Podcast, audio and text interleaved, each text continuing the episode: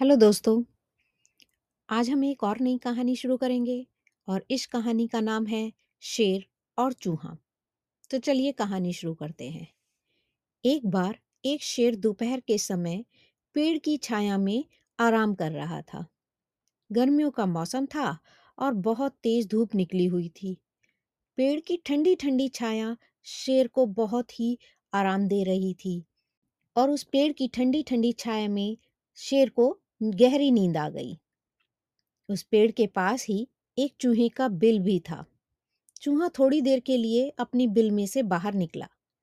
बाहर निकलते ही चूहे की नज़र उस सोते हुए शेर पर पड़ी तो उसे थोड़ी सी मस्ती सूझी। वह शेर के ऊपर चढ़ा और अपना खेलकूद करने लगा, जिससे शेर की नींद खुल गई।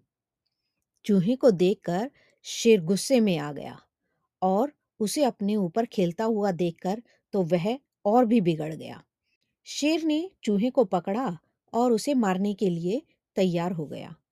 शेर को गुस्से में देखकर चूहा घबरा गया।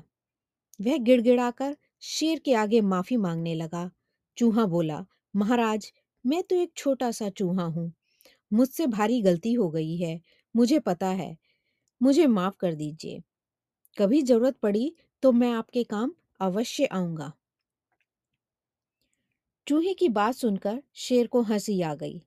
वह बोला, तुम मेरी क्या मदद करोगे, फिर भी चलो मैं आज तुम्हें छोड़ देता हूँ, मैं तुम्हें माफ कर देता हूँ, दोबारा ऐसी गलती मत करना। ऐसा कहकर उसने चूहे को अपनी पकड़ से आजाद कर दिया। कुछ दिन बाद एक दिन शेर फिर उसी पेड़ की छाया में सुस्ताने के लिए आया, मतलब उसी पेड़ की छाया के नीचे आराम करने के लिए आया। परंतु उस दिन एक शिकारी ने उस पेड़ के नीचे जाल बिछा रखा था। दुर्भाग्यवश शेर उस जाल में फंस गया।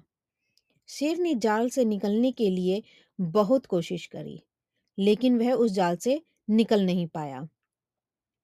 अंत में निराश होकर शेर जोर जोर से दहाड़े मारने लगा।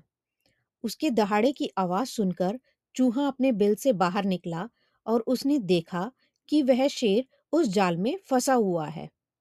चूहे ने शेर को देखते ही पहचान लिया कि वह वही दयालु शेर है जिसने उसे क्षमादान दिया था और अपनी पकड़ से आजाद कर दिया था। चूहा तुरंत शेर के पास गया और बोला, महाराज, आप चिंता ना करें, मैं अपने पहने पहने दांतों से इस जाल को कुतर दूंगा और आपको आजाद करा दूंगा। अब चूहे ने अपने पहने दांतों से उस जाल को कुतरना शुरू कर दिया और शीघ्र ही शेर को जाल से आजाद करा दिया। शेर ने चूहे को अपनी जान बचाने के लिए धन्यवाद कहा तो चूहा बोला, महाराज, उस दिन आपने मेरी गलती माफ करके मुझे छोड़कर मुझ पर एक उपकार किया था, तो भला मैं आपको मुसीबत में देखकर आपकी मदद कैसे नहीं करता। तो देखा बच्चों, कभी भी अच्छा काम व्यर्थ नहीं जाता। अगर हम किसी के लिए अच्छा कर रहे हैं तो दूसरा भी बदले में हमारे लिए कभी कुछ अच्छा ही करेगा। तो दयालुता कभी व्यर्थ नहीं जाती। इस कहानी से हमें यही शिक्षा मिलती है। तो चलिए बच्चों, फिर मिलते हैं एक नई कहानी के साथ, एक नए अध्याय में।